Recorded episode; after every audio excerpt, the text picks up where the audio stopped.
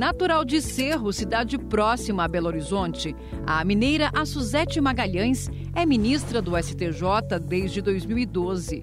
Antes de chegar à corte, trilhou uma longa trajetória em diversos setores do sistema de justiça. Formada em Direito e Letras pela Universidade Federal de Minas Gerais, iniciou a carreira na advocacia e logo em seguida, em mil novecentos e setenta e seis, foi empossada como procuradora do Instituto Nacional do Seguro Social, I N S S. Na sequência, em mil novecentos e oitenta e dois, ingressou no Ministério Público Federal como Procuradora da República. Ocupou o cargo durante dois anos. Em mil novecentos e oitenta e quatro, deu início à carreira na magistratura, como juíza federal da Terceira Vara da Seção Judiciária de Minas Gerais. Em mil novecentos e noventa e três, promovida por merecimento, passou a integrar o Tribunal Regional Federal da Primeira Região, no qual, entre as diversas funções exercidas em quase vinte anos de atuação, foi Corregedora-Geral da Justiça Federal de Primeiro Grau da Primeira Região e a primeira mulher a ocupar a presidência da Corte entre dois mil e seis e dois mil e oito. Nesse mesmo período, também assumiu uma vaga como conselheira do Conselho da Justiça Federal.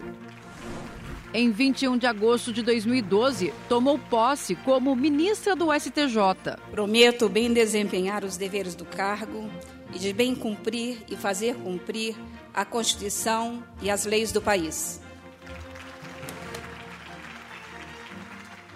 Assusete Magalhães ingressou na corte como integrante da Sexta Turma e da Terceira Seção de Direito Penal. Em agosto de dois mil e quatorze, mudou para a Segunda Turma e para a Primeira Seção, colegiados de Direito Público, de onde não saiu mais. Presidiu a Segunda Turma entre dois mil e quinze e dois mil e dezessete. Assusete Magalhães se tornou a primeira mulher a comandar a ouvidoria do Tribunal da Cidadania.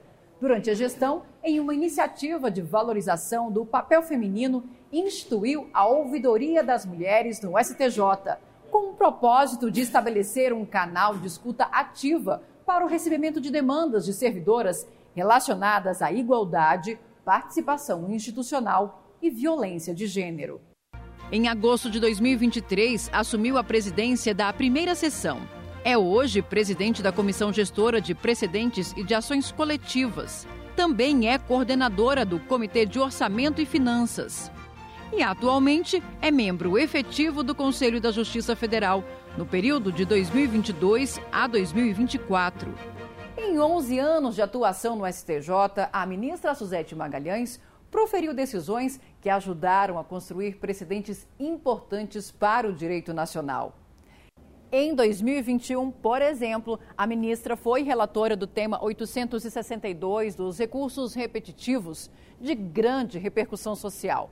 Nesse caso, a primeira seção fixou o entendimento segundo o qual o termo inicial do auxílio-acidente deve recair no dia seguinte ao da cessação do auxílio-doença, que lhe deu origem. Outro importante julgamento realizado no S T J, de relatoria da ministra Assusete Magalhães, foi o tema mil e oitenta e oito, julgado sob o rito dos recursos repetitivos. Nele, a primeira seção confirmou que o militar com H I V, mesmo assintomático, tem direito à reforma por incapacidade. Ele tem direito, sim, à, à reforma ex officio por incapacidade definitiva para o serviço ativo das Forças Armadas, independentemente do grau de desenvolvimento da doença, isto é, ainda que ele esteja assintomático.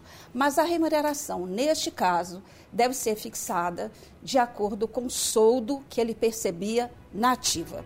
Uma trajetória profissional coroada de grandes feitos, pioneirismo e dedicação.